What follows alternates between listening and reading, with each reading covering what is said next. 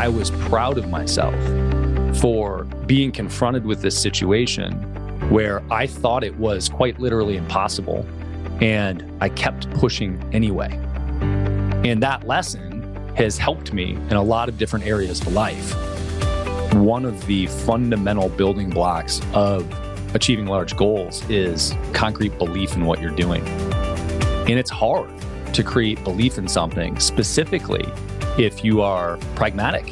Wherever your current comfort level is with something, it serves you to try to go way past the mark that you're at right now and commit to something that's way past that baseline. It definitely serves you to prove to yourself that you can do that, and we all can. Today, we are bringing you the inspiring story of entrepreneur and adventurer Brad Weimert. Through his own personal example, Brad has repeatedly shown others that the way to achieve larger and larger goals in business and in life is through a willingness and even an eagerness to deliberately push past limitations. Brad understands that the greatest lessons lie in moving past your baseline, and he has demonstrated this on multiple occasions. He describes several of these challenges in this conversation, including one that was called Everesting times two. Strap on your seatbelt and get ready for a raw, inspiring, and entertaining conversation with one of our most interesting guests, Brad Weimert. Welcome to Changing Lives, Selling Knives. I'm your host, Dan Cassetta. There's a generation of entrepreneurs and business leaders out there right now who are positively impacting the world using lessons and skills that they first learned from selling Cutco knives with Vector Marketing Corporation. This podcast was created to share inspiring stories from Cutco's most prominent alumni and current leaders. On this show, you'll meet successful entrepreneurs, best-selling authors, superstar business executives, and transformational leaders from many walks of life. All our guests will have two things in common. One, they're all changing lives today through their work and their influence. And two, they all started out selling Cutco knives when they were younger. The lessons of the Cutco Vector experience are numerous, are compelling, and are real-world concepts for business and life. Through hearing real-life stories and hands-on experiences, you'll gain insights that can help you in whatever it is that you do in life. Thanks for pressing play. Let's get on with today's episode. Welcome to the podcast, everybody. I'm really excited today to be having Brad Weimert as my guest. Brad sold Cutco starting back in nineteen ninety-nine. Uh, fast rising success in the personal sales ranks. Won the Silver Cup as the number one rep in the company in two thousand one. Wound up being a Hall of Fame Cutco sales rep before moving on. He founded Easy Pay Direct, which is a payment processing platform targeted at special needs businesses, which he'll explain. They have served over thirty thousand businesses over the years. Brad is also an amazing adventurer and philanthropist with some incredible stories to tell that we'll also get into today. Brad Weimert, welcome to the podcast. I appreciate it, man. Thanks for having me. Yeah, this will be very cool. I will. I've been looking forward to catching up with you in this way for a while, Brad. Tell us how you got started with Cutco back in nineteen ninety-nine. So I was a uh, full-blown delinquent in high school. I mean, I got arrested eleven times before I was twenty. I was always entrepreneurial, I guess I'll say. I didn't see myself as that, but if you look back at my story, I very much wanted to do my own thing. From like the age of five, I wanted to have my own money and be independent and be able to not have my parents around. And in nineteen ninety-nine, I was working in a parking garage, taking money for seven dollars and fifty cents an hour or something. And I got a letter in the mail. Uh, and it was for twelve dollars. It looked like twelve dollars an hour. Now that I know, it was twelve dollars an hour per appointment. But I went in for the quote unquote interview, which are these group interviews, and was amazed and shocked that I got the job. Of course, we all know that it is a recruiting machine, which is one of the best things about Cutco. But uh, I dove in, and to my parents' credit, they never raised any flags about commission only, about this being challenging, about it being a scam, like all these things that unfortunately, discourage kids from getting started. Mm-hmm. Uh, and I had the support from my parents very early on. And uh, and I also had a really, really, really good manager. But that was the uh, that was the beginning. Yeah. Who was your initial manager? Corey Lilburn. And I think, truthfully, had I not had Corey Lilburn as a manager, I don't know uh, that I would have gotten through the fast start and the initial couple months. Not every manager is as open in recruiting as Corey might have been back then, no, as he was taught working in that division and that organization. So, well, that's uh, true. But in fairness, he also pawned off my training class on his assistant manager because he was like, this guy's shady. I'm making him to the assistant manager to do. Nice, nice, nice. Yeah. Uh, I, th- I think it's cool that your parents were were supportive as you got started. It's a huge deal. And uh, I didn't, I mean, it's really a huge deal. When I look at it as an adult, I'm forty-two now. And when I think about sort of raising kids and how most people's parents interact in that situation, it's amazing that my parents were supportive of that and never, never did anything or said anything to me to discourage me from that path. Yeah. Yep. And it's good that uh, Cutco turned out not to be a scam for you, huh? You know, what's funny is I was at a party um, probably years later. I'm like twenty-three, twenty-four, a college party. Maybe I was younger. I don't know. But and some kid came up to me and was like, oh, I did that interview. And he was like, then I realized what they were doing. They charged everybody, you know, one hundred fifty bucks for a sample kit. And that's how they made all their money. And I knew it was a scam. And I remember kind of waiting for the pause. And I was like, yeah, I mean, I, I can understand why you think that. You're wrong, but I totally understand how you think that. And it was this awkward, jarring stop for him. But yeah, I mean, thankfully, it didn't end up being a scam. Yeah, I mean, I, I obviously, as being having been in Cutco for so long, I, I certainly have had a number of conversations with people I've run across who were like, "Wait, you do that? Like, I thought that wasn't legit," or something along those lines. Or we'll ask about the uh, some of the negative influence that's out there, and I, and I let people know, like, you know, we work with a lot of eighteen and nineteen year olds, and unfortunately, when an eighteen or nineteen year old fails at something, very seldom do they take responsibility for that failure. They usually want to find somebody else to blame, like the company, right? That's so fair. And you know, the irony yeah. now is that being so entrenched in business, most of my ecosystem, most of my friend group by design are high-performing entrepreneurs. And almost unequivocally, that group of people has this tremendous respect, admiration, uh, and desire to seek out people that have had the experience through companies like Cutco or other direct sales companies. And there are a handful of them out there because they know that it's such a such an unbelievable training ground to learn sales, organization, personal development, accountability. So it's it's really been a fun journey to watch that whole thing shake out. Yeah, exactly. Awesome. Well, you succeeded super fast. I mean, you won the Silver Cup in, in two thousand one. How did you climb the ranks so quickly as a sales rep? I worked hard. And said another way, I had more discipline. I put more energy in. I, to date, don't think I'm the greatest salesperson in the world. I certainly have a very, very good grasp on sales. And I certainly honed that skill through Cutco. But I just outworked everybody. The program was laid out for me, and I believed that it would work. And I think that the the, the most significant thing that gets in the way of new sales reps in, in all industries, all verticals, is they don't think that if they just follow the system, it'll work. They think that they can do it better, or they deviate in some way. And if you just take, in this case, a very proven system and work it and put more energy into it, you're going to get the results on the out, on, on the other side of it. So yeah. That was really it for me.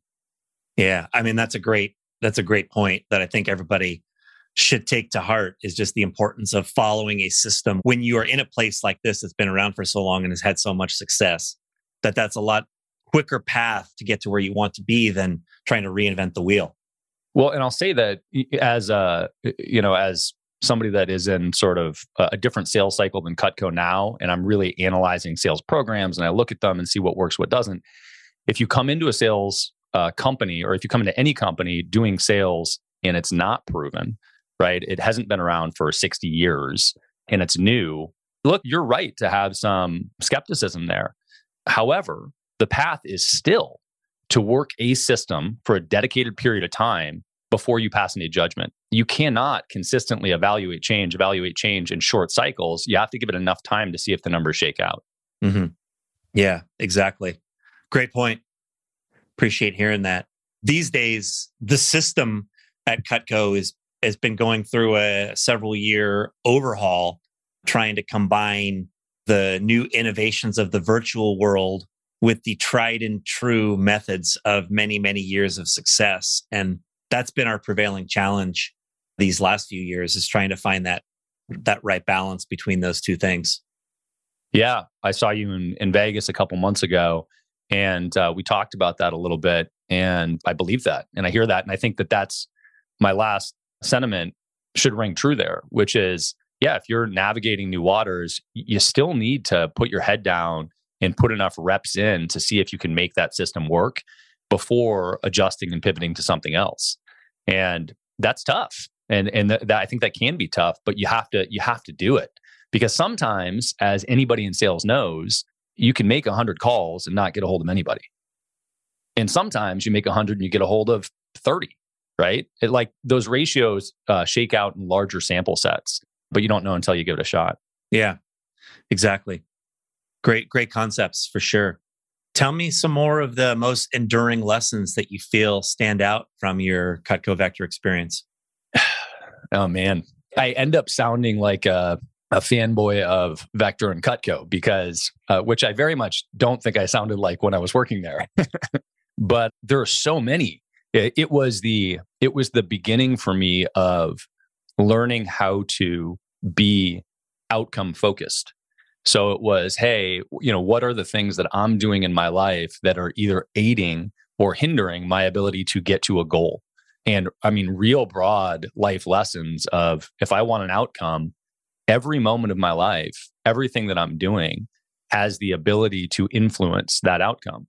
And those things are either taking me further to uh, or closer to or further away from that outcome. And that's probably the most resounding lesson that I got from it, was just this structure of goal setting and accomplishment. And I sparingly use absolutes, but I think that there are a few. And I think one of them is that you can always do something to impact your outcome. Sometimes it's a very little thing and you can't make the, the needle move a lot. And sometimes it's a pretty radical adjustment, but there is always something that you can do. And that sense of radical ownership came from Cutco. It came from Vector and learning uh, that it was up to me. Mm, I love it, Brad. I'm reminded of uh, one of my favorite Jim Rohnisms, where he says there's two ways to live, either making a living or designing your life.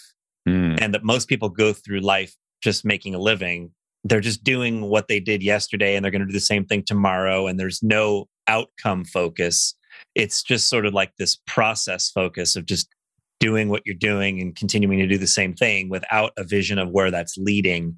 And designing your life, to me, is about setting and achieving goals. And it starts with setting and achieving very small goals.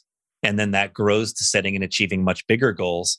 And there's that constant process where you know you can affect your outcome. You know you can move yourself in the direction that you want to go. And uh, the, the ultimate achievers in life are able to set any goal and then ultimately move in that direction and usually hit it because they get that concept. Yeah, I love that. And I think that the challenge for a lot of people becomes the moments when it feels like you couldn't have done anything differently. Hey, I did everything right and I still didn't get the outcome I wanted. And for me, that the the thing that I try to remember all the time is I could have done something, right? I still could have done something. And in fact, that's so ingrained in me now that the gap between I'm helpless and, oh, wait, this is what I could have done different is essentially zero. Like, I don't have the thoughts anymore of, well, there's nothing I could do. The thought is, shit, what could I have done differently? Mm. Very good. Good insight. What else stands out, Brad, as some of the most enduring lessons of your time with Cutco Vector? I mean, I think that I think the other big one, I, th- like I said, there are a lot, but the other large one is probably work ethic, right? The other one is, and I guess that, you know, it really also plays into stats. So the these will go together, but I had this manager, Corey Lilburn, who's still a dear friend of mine. And I remember one of the things that he got upset about at one point in time was me not showing up for a team meeting. I can't remember when they were. It was probably like seven o'clock on a Tuesday or something. And as I was uh, driving, I was excited about finishing an appointment, and he was he, he had this staunch response of, yeah, it's fine, but you have to be at the meetings. And in retrospect, this was probably because he needed a poster boy at the meeting. But for me, one of the things that ultimately came out of it was a more rational approach, was which was I need to protect the things that drive everything else. And for him, the meetings drove everything else. Right. And for me as a sales rep, the actual lesson was never book over your phone time. Because right. that seven to nine slot, wow, I could uh, get in front of Mister and Missus Jones during seven to nine because they were both home. It was also the only time I could make phone calls with the highest answer rate. So never appointments from seven to nine and always making the calls, no matter what. I mean, it was very, very rare that I would miss that slot. So it was, I think one of those lessons was both grind it out, but make sure you're doing the activity that's going to fuel everything else. That still takes me to today. Still today, I count the calls, think about how many people I need to reach out to, and make sure that I'm doing the front end activities that ultimately lead to the outcome, even if they're many, many steps removed, right? You've got to keep the funnel full in order to make uh, make sales. Yeah. And I had the same perspective as Corey about the team meetings. I just always felt like it was so important for any rep to have that weekly time to sharpen their axe, right? Mm-hmm. To be able to continue to learn, to be able to Uh, have exposure to some ideas they might not have thought about, to be around the positive environment of the team for motivation, that that little quick hit of education and inspiration was a critical piece to success. And I always wanted people to protect that time as well in their schedule. So I just I just like that idea of thinking about what are the things that drive everything else, mm-hmm. and making sure that you protect your time around those things. Yeah, I totally agree. And and I think that on on that specific element, now one of the coolest things about my life is that I've gotten to see the management executive side of the table. And as a as a loud, wild uh, Silver Cup winner, uh, when there was only one rep Silver Cup, I was like, hey, listen, I'm making it rain. I'm the one selling shit. You know, what are you doing? This was my attitude as a twenty-one-year-old, which, as I'm sure you can relate, went over very well with the D Ms and division managers. um, so, but now I get to see the other side of it. And now, uh, pragmatically, when I think about that approach, systemically, that is the right approach for a manager, right? It is the way that you're going to impact the most people and have the the biggest lever. As I worked with guys like John Berghoff and Hal Elrod and others like that, yeah, I knew that I had to find a way to make sure that their time at the office was giving them value. Yeah. And so, you know, that that's the fine line that had to be walked as I was developing the the Brad Weimerts of those days in California. Well, and this is, you know, this is why you are uh, are now and were then a name that everybody has high regard for, because that approach is not one that is shared by every leader.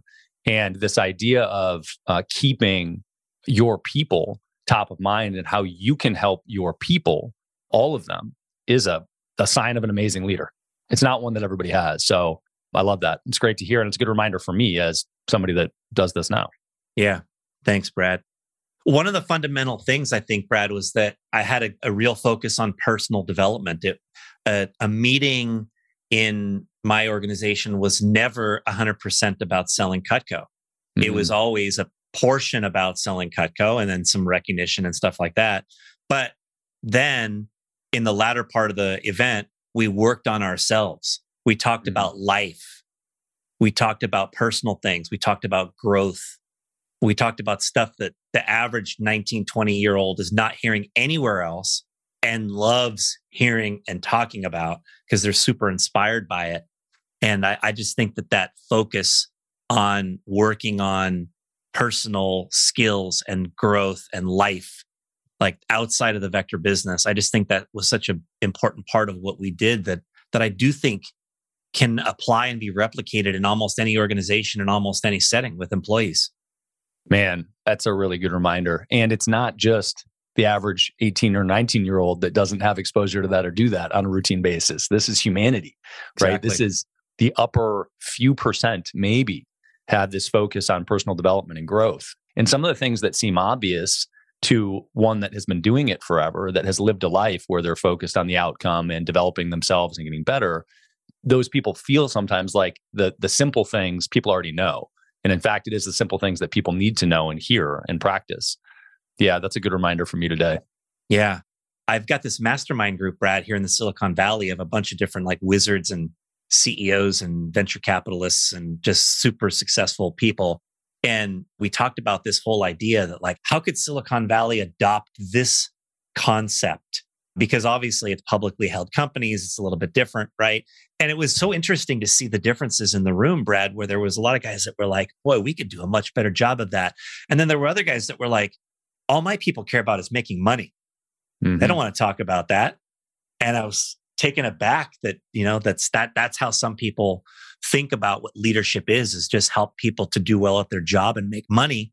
Whereas other people see real leadership as this more holistic approach of helping the entire person, not just helping them with their job. Yeah. I just finished reading Chip Wilson's book, who was the founder of Lululemon. And it was, I think they actually changed the title of it at some point, but it's it was called Stretchy Black Plant Pants. And now I think it's morphed into the Lululemon story. And maybe that's a subheader now, I don't know. But anyway, one of the things that, and I'm actually hoping to get him on my podcast. He's, we're looking for a date right now, but I interview successful people on Beyond a Million. And Chip's, one of the things that I got from the book in that lesson, or one of the lessons I took from that book was that he was allowed to do that. And his whole culture revolved around people going through Landmark Forum, which is one of several sort of personal development courses out there that's been around for a long time. But he mandated that every single person in his ethos went through Landmark. And he did it for a few reasons. One was the personal development, but the other was to ensure that everybody had a common set of language that they could communicate through. And that's really important. Like, that's an interesting element to this whole thing of leading through personal development.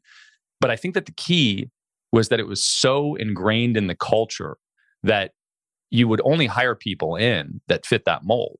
And so if you talk to the C E O that says, my people don't care about anything but money, great. Well, you hired those people, right? You built the culture where that is the ethos. And so you might be correct that having talks on personal development to that audience isn't the right fit. But it doesn't mean that that's the most effective or efficient thing to do as a leader. Right. Exactly. Great stuff. Great stuff. I appreciate uh, being able to banter with you about some of those things right there, Brad. Well, these are things that, you know, I think if you're leading and you're not thinking about those things, you're not spending enough time leading. Yeah. Well, let's talk about your experience as a leader. You founded Easy Pay Direct. How'd you get into this industry? Really deliberately. Uh, so uh, ultimately...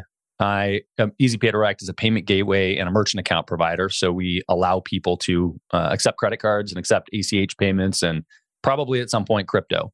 But when I was selling Cutco, I got to a point where I had not finished school and I was just, school was just dragging out because I was making, you know, one hundred grand a year when I was twenty selling knives. It's a long time ago. And I was like, what am I doing? School's not that important right now. Uh, I don't want to rush through school and get out and make seventy grand a year, getting a quote unquote real job.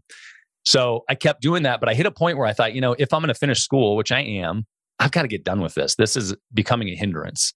So I put together a list of, I, I, two things happened. One is I put together a list of criteria of what I wanted in the next gig. And the other is I said, I've got a lot of credits left. I had like two and a half years left, but I said, I'm going to do it as quickly as possible. So I started taking eighteen to twenty credit hours a semester and selling. And I decided that I was going to go head down and work and I was not going to watch the leaderboards anymore. And this was important for me as a very competitive person. So I stopped going to conferences, everything. I just sold for money and built this list of criteria while I was doing it. And the criteria was stuff like no cap on income, recession resistant, location independent, residual by nature, tech focused, B two B. And I want to talk about that one for a second, and the ability to make a lot of money fast. Credit card processing does not fit the last item, but it fits all the others. So the last item, I started doing a bunch of real estate investing and flipping houses to get chunks of cash. And to date, that's still a pretty good mechanism to make a lot of money quickly if you know what you're doing.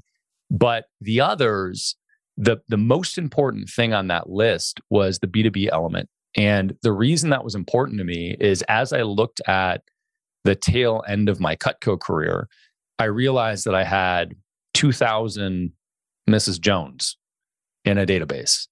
And I thought, well, what am I going to do with two thousand Missus Jones? And the answer was not that much. And I thought, what if instead, when I left the next thing, I had this amazing network of successful business people. And that was my community, not Missus Jones. And that was a huge driver. And as it turns out, that really paved the road for a hell of a lot of opportunity. And ultimately, it took me to a place where I internalized today that relationships are the foundation of everything else. But that criteria ended up being one of the best best things that I did when I was twenty-five. Mm, super interesting. So t- tell us about how you got started and uh, how you built success with the organization.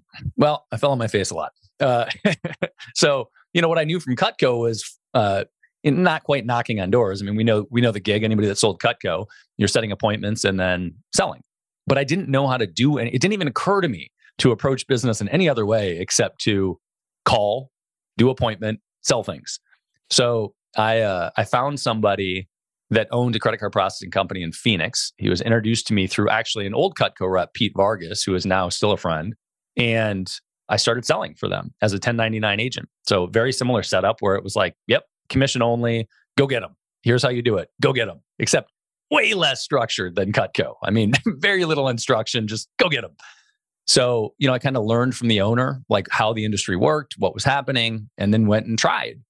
B two B sales, B two B intangible sales is very different than B two C tangible sales.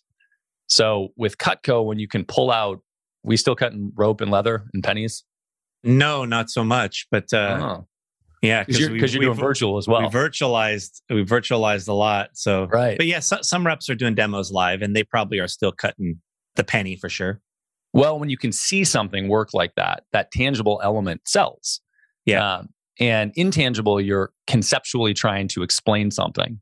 And when you're selling to consumer, it's also much easier to have an emotional sale where you have a trigger that somebody gets excited about, like cutting a penny, and they yeah. think, oh shit, I need I need those.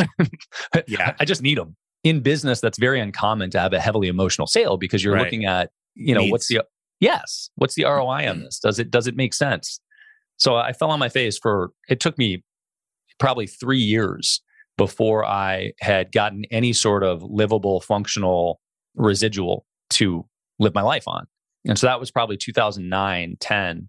And at that point, uh, kind of to accelerate through this, I met a client who had a real estate education company.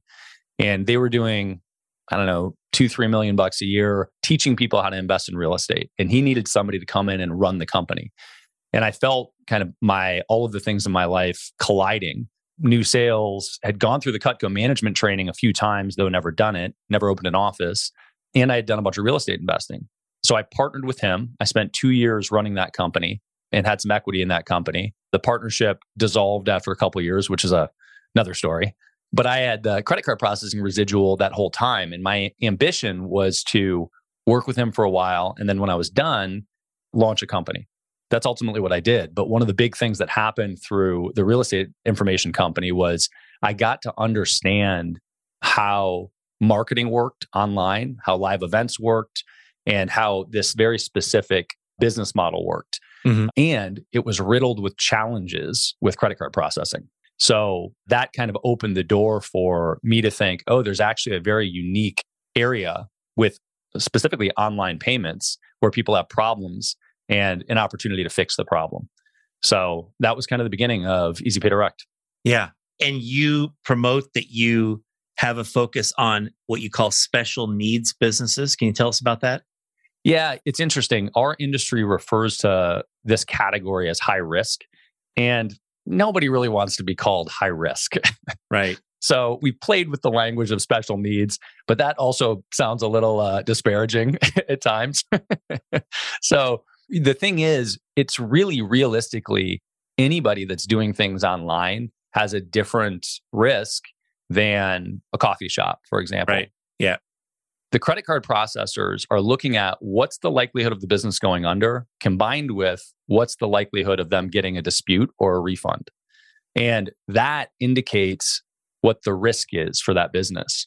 Mm-hmm. And a coffee shop has a very low risk of getting a dispute, right? If you don't right. like your coffee, you're just going to tell them on the spot. You're not right. going to call four months later. And it has a very likelihood of going under unexpectedly, right? There's runway to see this business failing over time. Yes. But when you move things online, there's no concrete indicators of uh, inventory, a lease. The marketing models vary wildly, all of these different things. It presents a problem for payment providers. Mm-hmm. And the way that they handle that is when they get concerned, they hold people's money or a business owner's money or close their accounts without notice. So if you Google merchant account horror stories or Stripe held my money, you will get tens of millions of hits on this stuff. So Easy Pay Direct built a platform that helps cater to e-commerce merchants or online businesses and help them navigate that stuff and just put some of the control back in their hands. And outside of these sales challenges you described in the very early days, what have been some of the other bumps in the road as you built this business, Brad? Oh God, man. I think the biggest one that I'm still learning from now is Cutco conditioned me to be an executor. It, it reinforced this executor mentality. And what I mean by that is you get rewarded from your own performance as a sales rep. And you also get a hell of a lot of it, right? You're selling a, a lower dollar item. I mean, Cutco's expensive, but you're selling a lot of times over and over and over and over. So thousands of these little dopamine hits. Mm-hmm. And today, being in a leadership capacity and having managers and then having people under them, it is challenging to rewire myself to feel the dopamine rush from uplifting somebody else. Mm. Right? There are days when I, they're certainly productive when I spend time with people, have conversations with people, help them navigate something where I finish and I think, I didn't do shit today. I didn't do anything personally. And that in fact is the goal. But I think that that's, that has been one of the harder lessons is uh, navigating this difference of my emotional relationship with success. Mm, interesting point to consider. Mm. I like that. And you're a calculated risk taker. You've got this like spirit of adventure that's well known about you. How do you feel like that has come into play in business for you? I think that I have adopted, I think there are a couple things. One is, for me, it's not just adventure, it's also endurance. So when we look at some of my adventurous exploits, most of them involve a pretty significant element of endurance. And I think there are two things that come to mind when you say that. One is through the endurance frame, when I'm doing, call it a, a long run, I refer to this moment of the inevitable suck because it's not a question if something is going to suck, it's just when it's going to suck. And with endurance, you think, you know, if you're running for two, three, four, five, ten hours, the question is just when you're going to hit that point. But you know, from the moment you hit that point on, it rarely goes away. You just start to learn how to live in that specific space. Mm. And I think that one of the lessons that has translated into the rest of my life is, yeah, this is a this is a shitty situation right now. And it's going to be this way for some period of time. And that's okay. I signed up for this. And I've got this challenge that's going to persist for a while. Like, for example, I parted ways with an operations manager that I had for several years, about a year ago. Well, the first thing that happens in that situation is that all of that work rolls back to me. So in that instant, I think, okay, well, my world is going to change here pretty radically for some period of time. And it's not going to get fixed tomorrow. It's not going to get fixed a week from now or a month. And that's okay. Right. And I think it has helped me adopt that mentality.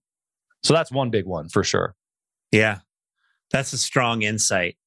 I mean, I, I just think about any worthwhile goal that we pursue, it's just never a straight line to get there. Like mm. there are always those periods of suck mm. that you have to work through. Yeah. And and I think, Brad, that almost everybody stops in one of those periods. And that's why so few people reach really the pinnacle of success at, at anything. Yeah. Yeah. Yeah. I think you're right. And I think the other thing that stops some people too, or misaligns their behaviors, is the other one, which is when I'm when I'm looking at these endurance things or adventure things, I tend to assess risk from the perspective of what's the absolute worst thing that could happen. And I mean like the absolute worst thing that could happen. And also what's the absolute best thing that could happen. And then when I'm planning, don't spend much time planning for those things. Pull it in a little bit and think, mm-hmm. okay, well, this is the absolute worst. What's the likely absolute worst that's going to happen? And what's the likely absolute best? That's where your energy needs to be relative to planning and, and making the numbers work in the equation. Because these tangential one-off situations that, yeah, could they happen? Sure. To spend time and energy focusing on that will misalign your path. Yeah, great point. I really like that idea of breaking down what's the likely worst thing, likely best thing versus just, you know, what could possibly happen, and uh, and devoting your planning energy to that window of things that are more likely. So, well, you know, like if you set these sort of moonshot goals and then you break down those moonshot goals for, well, this is what I should be doing this month and next month, and this is where I should be. But if they're all tied to this huge, ambitious goal, you're going to feel behind really quickly. Mm-hmm. And if you instead reel it in and say, okay, well, this is the baseline. I'm pretty damn sure I can get here. You can hustle for that. You can still keep the other one there. But in terms of your activities and behaviors, you have to look at both scenarios. Yeah, exactly. I've always tried to strike a balance, Brad, between being a big thinker, but having that big thinking fit into goals that are actually somewhat realistic, mm-hmm. right? Like that's it, tough. It's a it's a fine line, but I just see yep. people that set these goals that I I go, how is that even possible? And sometimes I don't know. Maybe I don't think big enough, but obviously I've achieved a lot in the Cutco sphere through having that approach. But like you said, you can't be feeling like you're behind all the time in trying to reach for your goals. I feel like if you're a little bit behind, that's good. It's like it's just within reach, mm-hmm. right? You, you want to just give a little bit. little bit of a of a pace quickening, right? But if you're so far behind that you can't even see it, it's demotivating for sure. I agree. And I think that one of the fundamental building blocks of achieving large goals is concrete belief in what you're doing. And it's hard to create belief in something, specifically if you are pragmatic. If you don't have data points or reference points that indicate that you can in fact do this thing, which necessarily you don't if you're doing something new. It's hard to believe that you can do it. I interviewed somebody on Beyond a Million the other day, this guy, Ryan Pineda, and he, I think he's a religious person, and his frame for this was you need to have faith in your capacity to achieve. That word is tied to sort of religion in a lot of ways, but he took the time to say, look, you can call it whatever you want. You can call it arrogance, confidence, belief, faith, but ultimately, you need to have this inner strength to accept that this could be you doing this. It happens to me specifically when I'm doing physical feats. I'm looking for the thing that is far enough outside my comfort zone that it gets me uncomfortable, where I feel like I have to work like hell to get there. And it wakes me up and I go to sleep thinking about it because I'm a little scared that if I don't prepare and I don't go all in, I'm going to mess it up. But if it's too far out, then I won't start in the first place. Yeah. Really just an interesting thing for people to think about as it applies to their goals and visions and things they want in their life. Great stuff. Let's talk about some of your adventures, Brad. I'd love mm. to hear about a few of the crazy and exciting things that you've done. You rode your bike across the United States. Is that right? I did. Yeah. It was a long bike ride. Yeah. Where'd you guys start? Los Angeles. And that was actually with, uh, we went Los Angeles to Boston. That was with Carl Drew, who is an old Cutco rep and dear friend of mine. But I had never ridden a road bike before. And I saw, this is a, tr- this is a true story. uh, I was at uh, John Vroman, also an old Cutco person, owns a organization called uh, Front Row. And he did his first charity event ever, Front Row Foundation. And I went to the charity event and I was kind of wandering around the charity event. And I wasn't drinking that night, which is a boring way to do charity events in general. But I was wandering around and I saw Carl Drew And Carl has done a bunch of crazy stuff. So he has climbed fifty mountains. He climbed K two. He kayaked through the Florida Everglades alone for two weeks, which is insanity. And I said, yeah, you know, what what crazy shit are you doing next, Carl? And he said, well, I'm going to ride my bicycle from Los Angeles to Boston. And I sort of laughed at him. And then I kept walking around. And as I was walking around in my sobriety, I thought, I know how to ride a bicycle. I could do that. Which is just an asinine thought. Uh, if you haven't been on a road bike or you haven't done distance on a road bike, it's a jarring reality shift when you figure out what this is all about. But the long and short is, a couple months later, as we got closer, I borrowed a road bike from John Ruhlin, also a Cutco person, and just beat the crap out of it. I spent spent two months training and got to the starting line with uh, Carl Drew and seven other people. We rode from Los Angeles to Boston, and we spoke to middle school kids along the way about decision-making and how the choices you make when you're younger impact you when you're older. Oh, that's really cool. And then yes. you you went mountaineering with Carl in Europe, right? I did. That's terrifying. I'm definitely afraid of heights, and uh, nobody really knows that because I keep doing things that uh, that involve heights. But I did. And Carl pushed me on that too. And it started a very similar way. He called me July fourth of two thousand eleven. And he, I picked up the phone and I was like, Carl. And he said, hey, so you're not really experienced enough to do this, but do you want to climb the three tallest mountains in the Swiss Alps? Naturally. Naturally, my response was, fuck yeah, I do. Uh, and then we got off the phone and he called me back a few days later and he said, so have you thought about it? And I was like, yeah, I've thought about it. I'm in. And same thing. I started training. And that was hilarious because when we got there to do the first one, it became very clear to me that, which was Mont Blanc, it became very clear to me that Carl was in horrible physical shape at the time, atypically bad shape, but very experienced mountain climber. I was in very good physical shape with zero experience.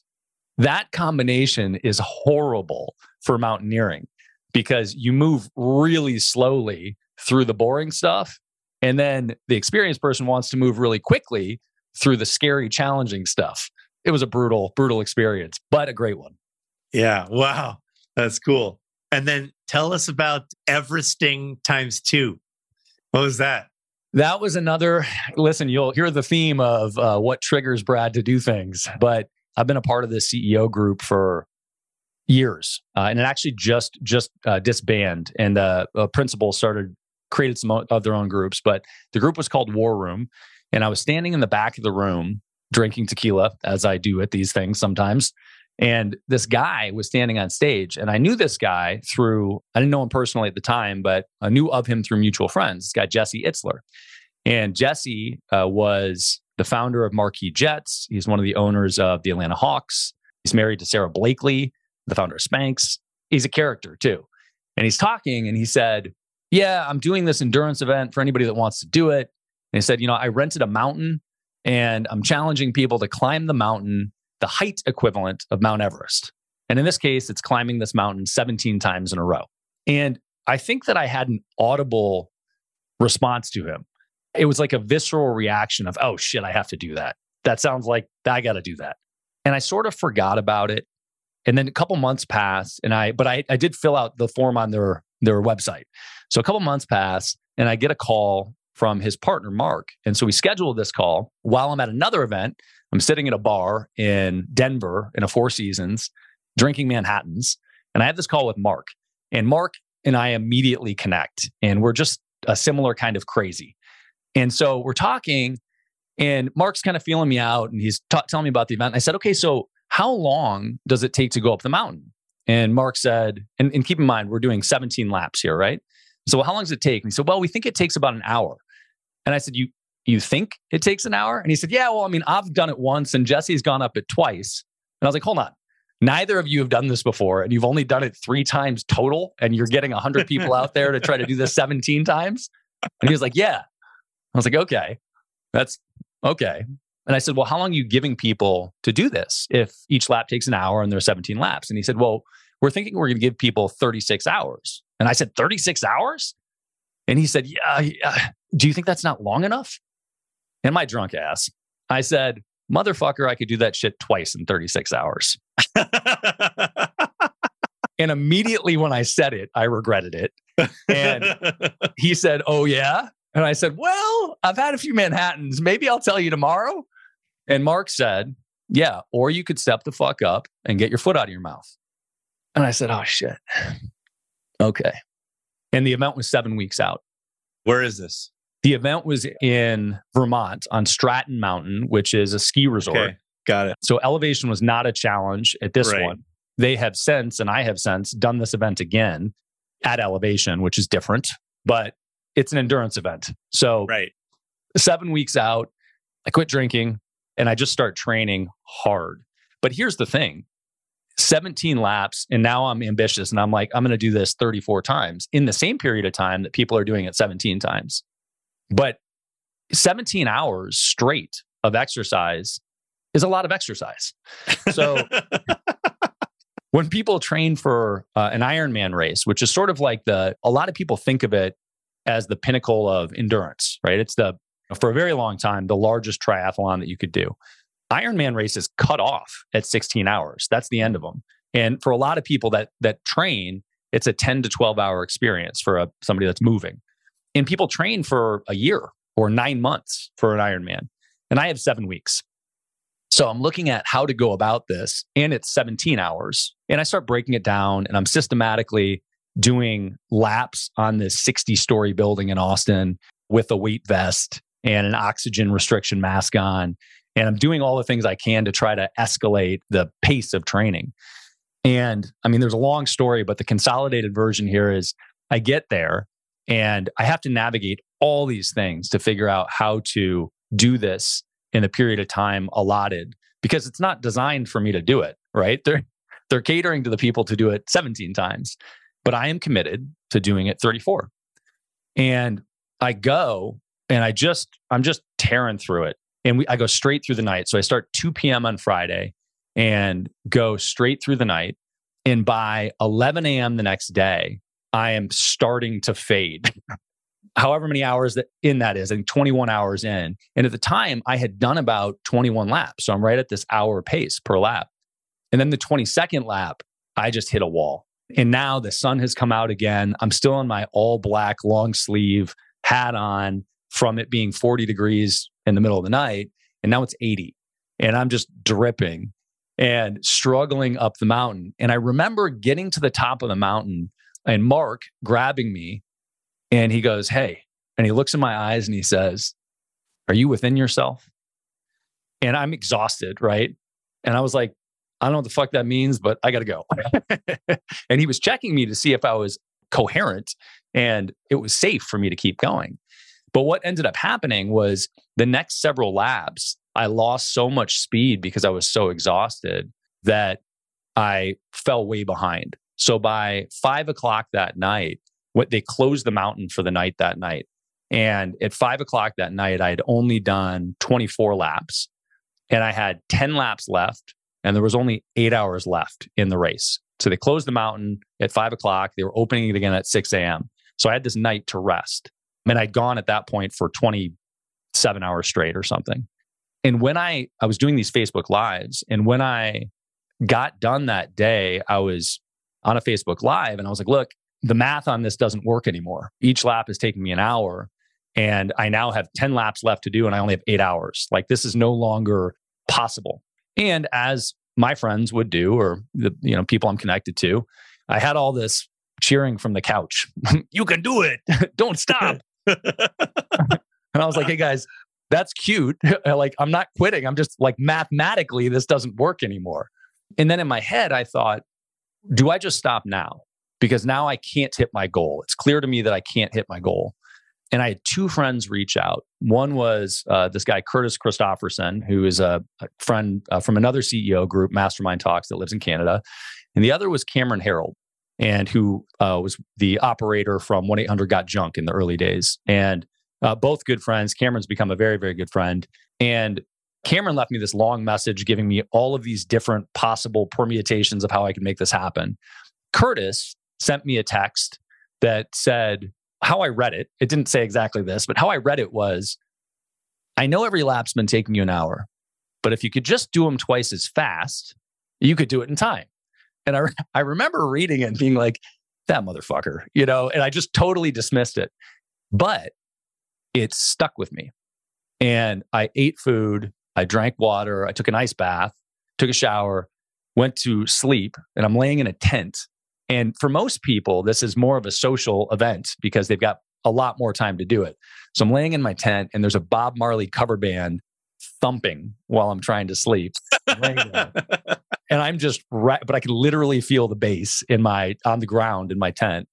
So I lay there for a few hours and I get up at five forty and I pound some food and I think, okay, as I approach the starting line the next morning, I think, let me just see how fast I can do one lap, just one.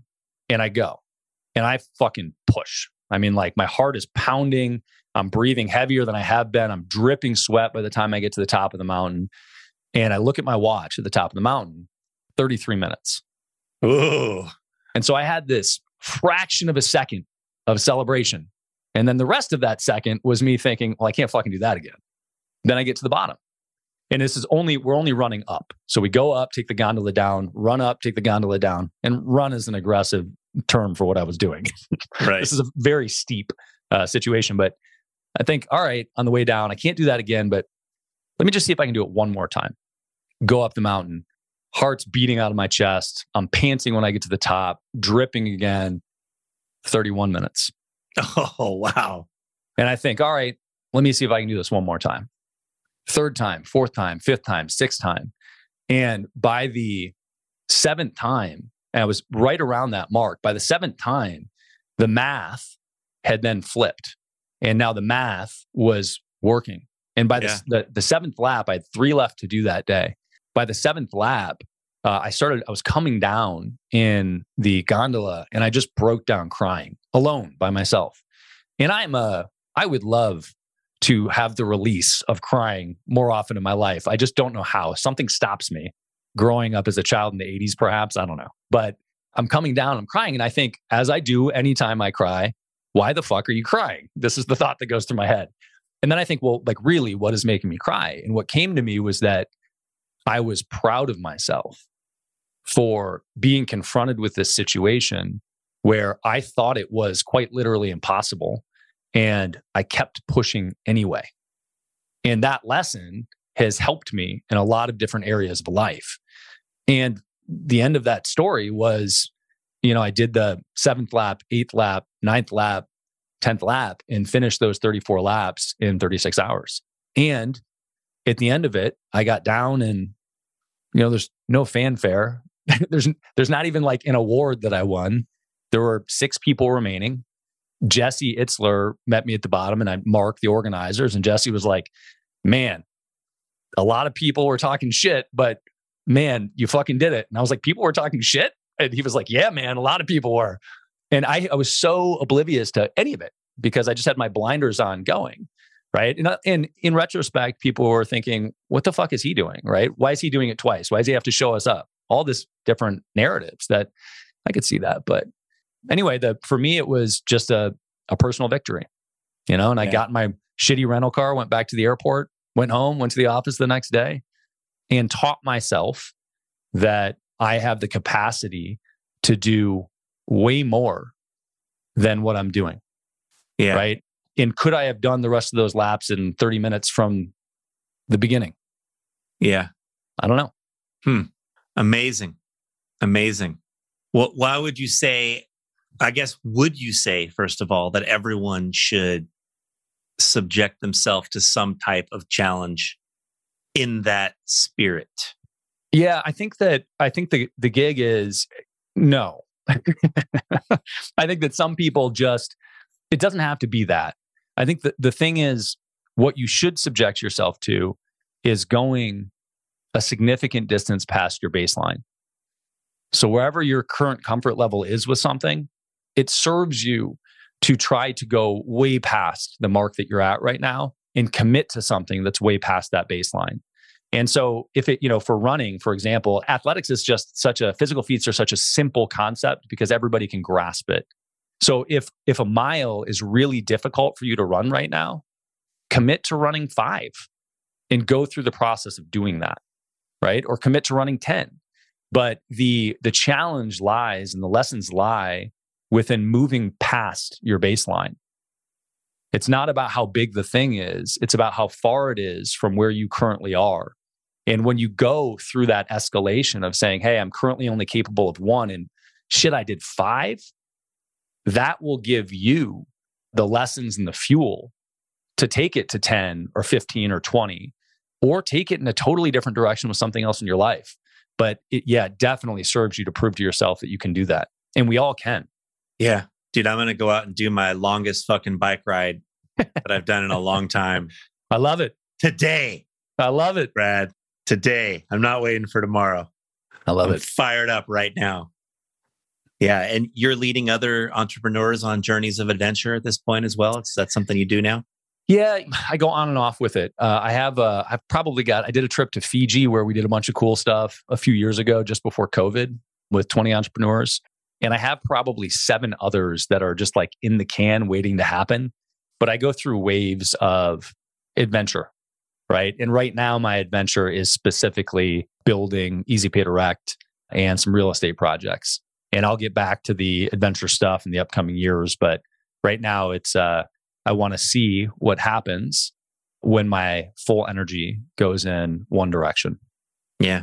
Well, that's going to be amazing to see. I'm super inspired just from having talked to you here today, Brad. If people want to follow you, keep up with you on on social media or someplace else, uh, what's the best way for people to stay in touch with you? Yeah, you can certainly find Brad Weimert on Instagram. You see my shenanigans there, W E I M E R T. And you can check out Beyond a Million, which is a podcast you'll find on all the podcast places. That Instagram, you'll see a variety of personal adventure, business stuff. Beyond a Million is specifically eight, nine, ten-figure entrepreneurs, and specifically talking about business, sales, marketing, operations, technology, and taxation, and what works when you're building a company well beyond a million. Yeah. Awesome. Well, Brad, this has been great. I really appreciate you bringing value to the Cutco Vector audience today. Thanks so much for being part of the podcast. Thank you, man. Thanks for doing everything you do. That was awesome. Brad Weimert, everyone, from the lessons of radical ownership and being outcome focused in what you're doing, protecting time for the things that drive everything else. Just great lessons from the early days of his Cutco Vector experience to the lessons of endurance and the inevitable suck that happens in anything that you do that is worthwhile. It's never a straight line to success. And how will you respond in that period of inevitable suck? And I think thinking through that in advance and making decisions in advance when there's no emotion, you're not in the moment, I think that's a key to knowing that you can get through those times, and you will get through those times in your business and in your life. Love the Everesting times two story and just all of the lessons that were captured in that part of the conversation, just committing to something that is beyond, past your baseline. I think that's a great lesson right there.